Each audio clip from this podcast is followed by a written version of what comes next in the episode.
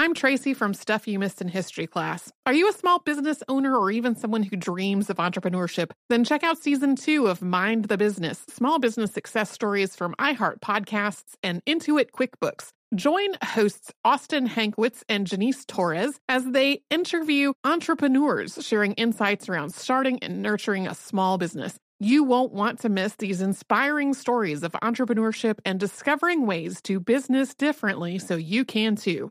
Planning your next trip? Choice Hotels family of 22 brands has over 7,400 locations and the perfect hotel for any traveler you want to be. Like a Cambria hotel serving up locally inspired craft cocktails for all my folks who maybe want to meet up and talk about Mad Royals. Check into a Radisson hotel with flexible workspaces for you strivers who listen during business travel. Or a Comfort hotel with free hot breakfast, family friendly pools, and big spacious rooms for the parents who listen with their kids and need a little retreat. What are you waiting for? Join Choice Privileges and start earning points toward your next stay. Find a stay for any you when you book direct at choicehotels.com, where travels come true.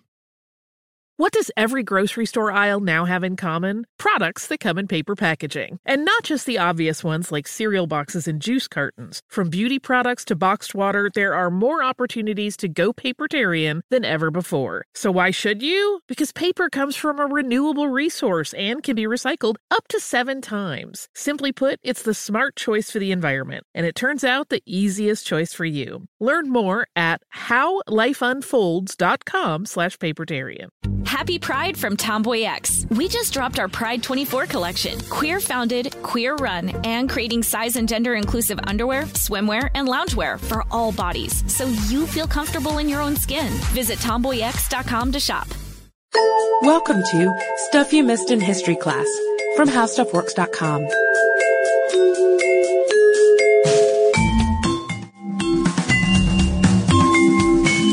Hello and welcome to the podcast. I'm Deblina Chakraborty. And I'm Sarah Dowdy.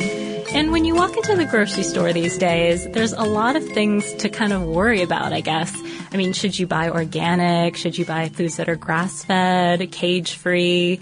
Is what you're looking at locally grown? Just to name a few Yeah. problems you might face. Well, because there's pretty serious health related food concerns too, like mercury levels in fish and bacterial contamination. You know, there was that news recently that half of all the meat sold in the United States is tainted with drug resistant staph. yeah, that pretty freaked me out. Apparently, some people aren't very concerned about it.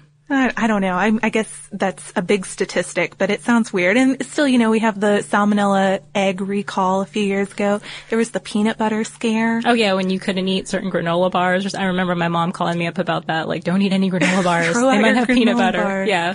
Yeah. So, you know, we have a lot to think about. Yeah, so it's not a perfect system right now as far as food regulation goes, but it still seems to have come a long way from what it was about 100 years ago in the US when there were really no labeling requirements, no safety tests, and no one really monitored additives. Those substances like borax, which is actually used in detergent and things like that, and formaldehyde, um, and these were used as food preservatives at the time. And formaldehyde in your food sounds pretty ridiculous if you've ever done like a dissection in biology class or something and smelled the stuff. But that's when the chemist Harvey W. Wiley came into the picture because obviously if you have stuff like borax and formaldehyde in your food, things need work. Yeah, so Wiley stepped in first mainly trying to change things solely through legislation and then through something that came to be known as the Poison Squad.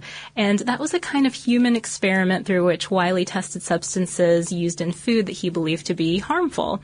And this became kind of a media sensation. It got a lot of attention. Yeah, as it would.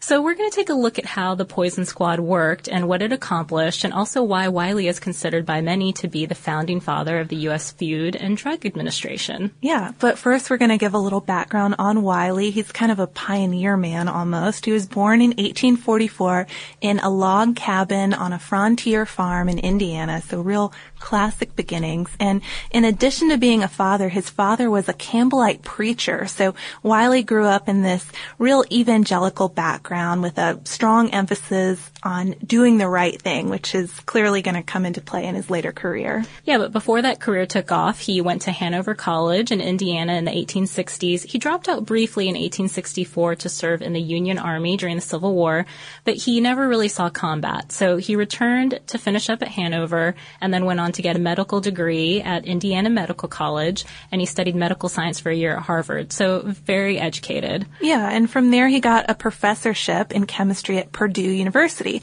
And it's while he was there that he helped write a report for the Indiana State Board of Health condemning adulterated foods. And his main thoughts and main research had to do with honey. And he found basically that companies were adulterating honey, passing it off as pure honey, but really adding glucose. In fact, the product they were selling was mostly glucose and he was pretty disturbed by this. So this is the first time he caused a little bit of a controversy, but it was not the last time. No, this experience is what caused the interest in food adulteration that Wiley would have throughout his entire career and his life. In 1883, he actually got a chance to take that interest to the national level when he was offered the position of chief chemist in the Department of Agriculture in Washington, D.C. And this came at a good time too because he had some trouble with the administration at Purdue around that time. Time to make an exit. yeah, exactly. I think it was something about riding a bike on campus and that he didn't think that was like fitting for a professor. Oh. Yeah. How scandalous. Definitely. So his main job as the chief chemist was to support new agricultural industries because this was, after all, a government job. That's the kind of thing that he'd be expected to do. But he still followed his own passion and developed this test for food purity on the side, something um, so he could look at what people were really putting into food. Yeah, and eventually he took his fight for federal food regulation to Congress. His work contributed to several pure food bills in the 1880s and the 1890s. So this is what we were referring to when we talked about legislation that he contributed to. But none of these bills, they, none of them went anywhere. They Yeah. all kind of failed. So something had to be done though. I mean, adulteration of food was a real problem. There were instances of sanded sugar, watered milk, sawdust enhanced flour, which just sounds crazy, just to name a few things that were problems at the time. And some states had laws against these things, but with the growth of nationwide food distribution, it was really hard to enforce them once they crossed state lines. Yeah, so people didn't know where their food was even coming from. And according to an article by Bernard A. Weisberger in American Heritage, late 19th century technology brought more additives into the picture too. So it wasn't just these things being added like sugar or watered milk. It was coloring agents and preservatives like copper sulfate and flour bleaches and Wiley's first big concern that we mentioned earlier, borax. Yeah, so since manufacturers weren't required to prove preservative safety, Wiley asked Congress in 1899 for money to do the tests himself. He wanted to learn, quote, whether preservatives should ever be used or not, and if so, what preservatives and in what quantities. So he thought if he could prove that these substances were harmful, that Congress and the public would finally support national regulation policies. So that was the goal here. Third party testing essentially. So in 1902, Congress gave Wiley funding to start these tests that he wanted to do, and they were known officially as the hygienic table trials. And the way they worked is kind of medieval seeming almost. It reminds me of the King's food tester. Yeah, it's really interesting actually. Wiley recruited 12 young, healthy men. They were all volunteers actually from the Department of Agriculture. Let's They- hope so. Yeah.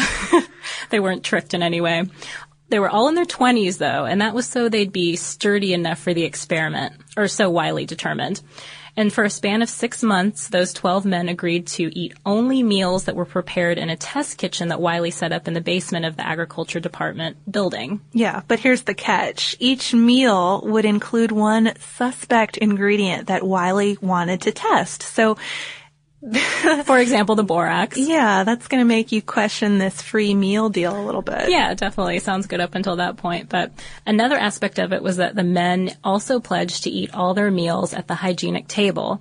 And that was, that meant that they were eating at a dining table in a dining room that was set up next to the test kitchen. So this was all in the basement together. I'm thinking this is the counterpart to NPR's Splendid Table. Yeah, not very pleasant though. So they agreed that they would not consume any outside foods or beverages too, except for water, and even that had to be measured and reported. I mean, the deal was they didn't want to get sick from something the guy was snacking on on the side. Exactly. And each participant had to record his weight, temperature, and pulse before each meal and what he ate. They also had to submit urine and feces samples daily, so not definitely gross all around. Very gross, but I would say that's probably the most unpleasant aspect of the daily ritual. Yeah, and then also doctors would examine the participants and note any symptoms in case these additives were having negative effects. Yeah, on a weekly basis, right? So all the volunteers obviously knew that they were eating potential poisons, but they all signed to these waivers that absolved the government from any liability in case they got ill. And so initially, Wiley's approach was to make it pretty random, to mix the potential poison, whatever the poison of the week was, into the food, uh, which was supposed to be pretty good too. I mean, I guess that's why they got these volunteers in the first place. Yeah, I've seen different examples mentioned roast chicken, braised beef, buttered asparagus. So and a little borax on the side. Yeah, well, if you forget about the borax, it sounds like a decent deal. But even though the men weren't told which food item Wiley put the substance such as borax in, they ended up avoiding that particular item in the first couple of trials. So it tastes funny. Yeah, for example, if Wiley put borax in the butter, they wouldn't eat it because they would notice it. I'm not sure how different the how different the taste would be, but yeah, you would realize, oh, that's where the poison is, and move on to your roast chicken and asparagus meal.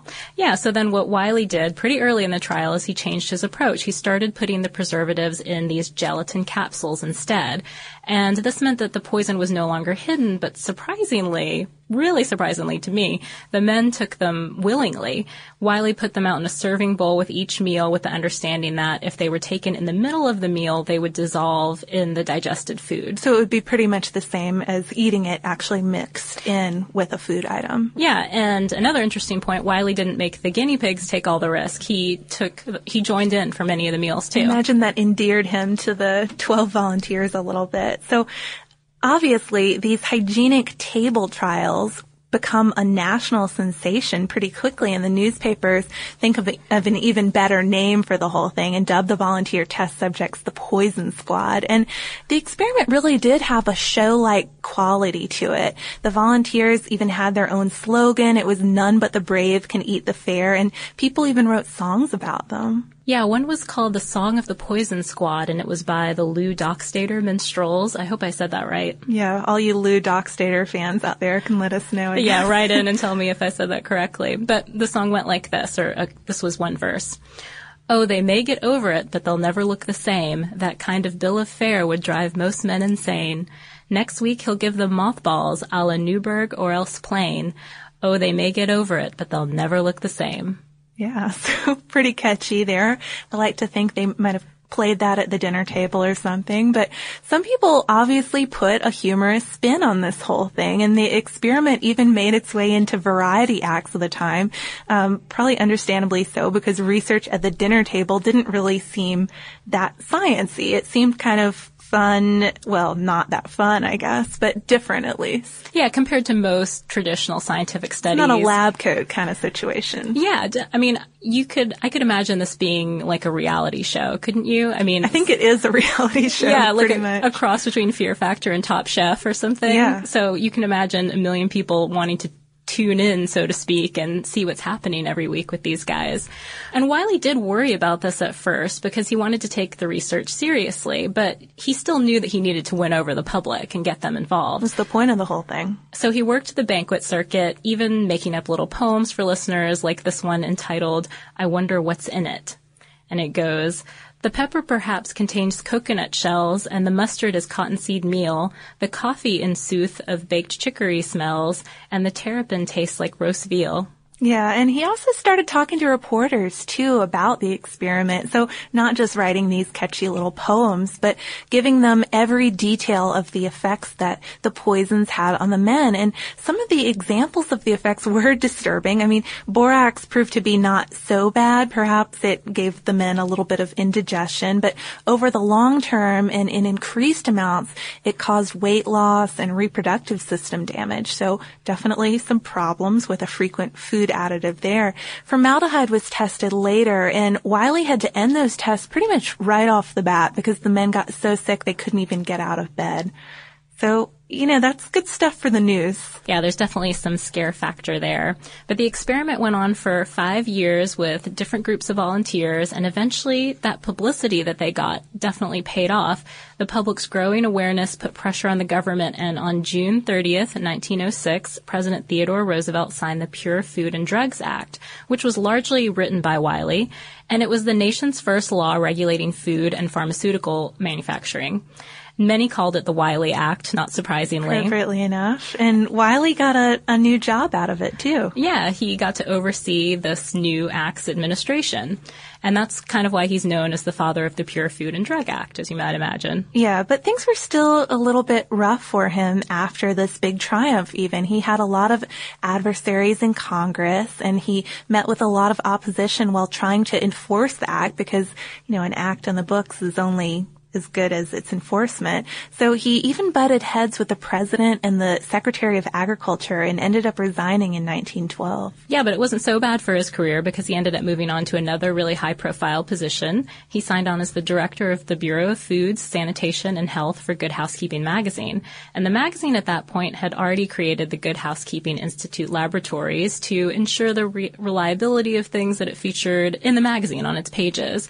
So Wiley added his own lab in DC to the mix and continued his fight for pure food in that way. Yeah, and he worked there for another 19 years as the director before he died in 1930 at the ripe old age of 86. So I guess some of those additives didn't have too bad of an effect on him for the long term.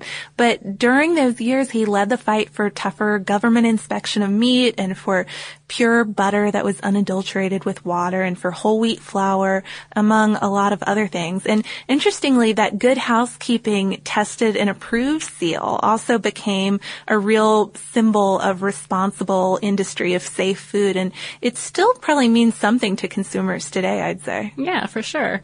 And Wiley's accomplishment is felt in other ways too. Borax, salicylic acid, formaldehyde, and copper sulfate. All of these things are long gone from the food additive market. Fortunately. yeah, thank goodness.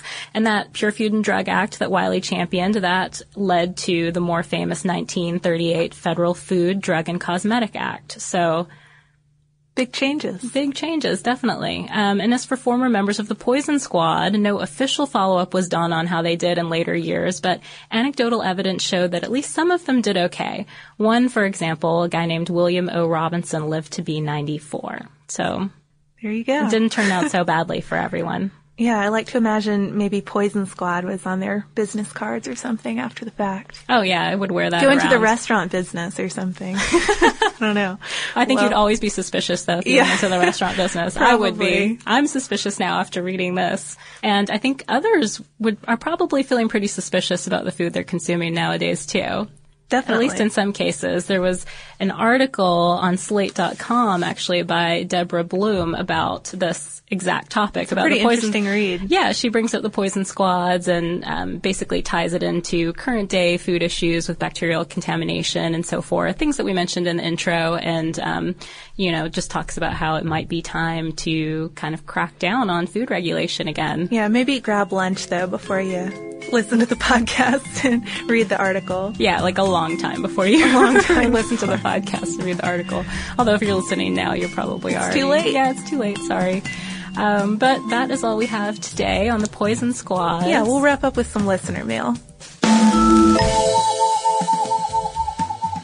So we got another email from Marcia, and if you guys remember, she's the one who wrote in proposing a little bit of a deal. If we covered Catalina de Erauso, we would, in return, hear some podcasts that her own students recorded. So we obviously accepted that deal. It was pretty fun. But she wrote in to note that our use of exclusively feminine pronouns to refer to Erauso might upset some people who are very attached to her status or his status as a transgender hero. For example, uh, Leslie Feinberg, that was one of the examples she gave, writes about Erauso using masculine pronouns exclusively in transgender warriors. And she also wrote that some people might want to claim Erauso as a Basque hero. And we did in fact get one email from somebody questioning our use of the feminine pronouns for it. And a Facebook comment, I believe. Yeah, I think so. Jeff wrote in to say that I believe you made the wrong choice when referring to him with female pronouns. I understand and agree that sticking with one type of personal pronoun to avoid confusion is a good idea.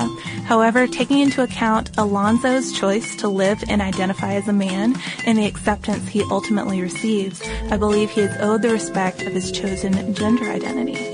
Yeah, as Jeff mentioned, our decision to refer to Erauso as a female, as a her, was based on consistency, especially for an audio podcast. We wanted it to be clear who we were talking about in the context of the podcast. But we, I think we both absolutely respect a person's right to be identified however they want to be. Yeah, and I mean, I was definitely interested to see the mail we got for it. So yeah, it's a great point, and I'm glad that we have this opportunity to put that out there so that people know. Definitely. Yeah, and if you guys ever want to write in to make a comment like that or to make a suggestion, maybe just uh, your own food Squad, Poison Squad story. Hopefully, you don't have. Well, maybe actually, we don't want to read that. I'm I not sure. I don't know if I want to learn any more scary things about substances. Maybe don't write it about that. But anything else, you can definitely contact us at historypodcast at howstuffworks.com. We're also on Twitter at in History, and we're on Facebook.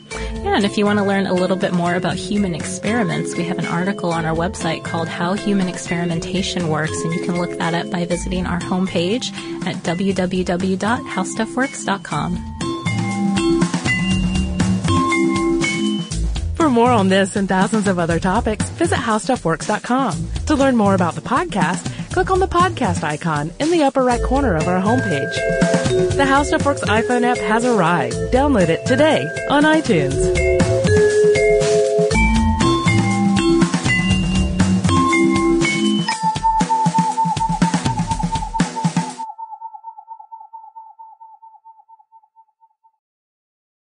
Happy Pride from Tomboy X. We just dropped our Pride 24 collection. Queer founded, queer run, and creating size and gender inclusive underwear, swimwear, and loungewear for all bodies so you feel comfortable in your own skin. Visit tomboyx.com to shop.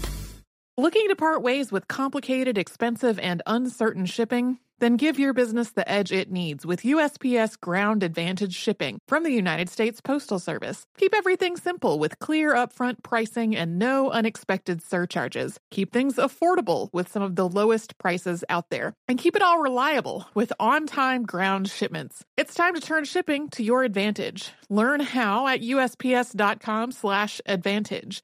USPS Ground Advantage. Simple, affordable, reliable. Xumo Play is your destination for endless entertainment. With a diverse lineup of 350 plus live channels, movies, and full TV series, you'll easily find something to watch right away. And the best part? It's all free. Love music? Get lost in the 90s with iHeart 90s, dance away with hip hop beats, and more on the iHeartRadio music channels. No logins, no signups, no accounts, no hassle. So what are you waiting for? Start streaming at play.xumo.com or download from the app and Google Play stores today. All you can stream with Xumo Play.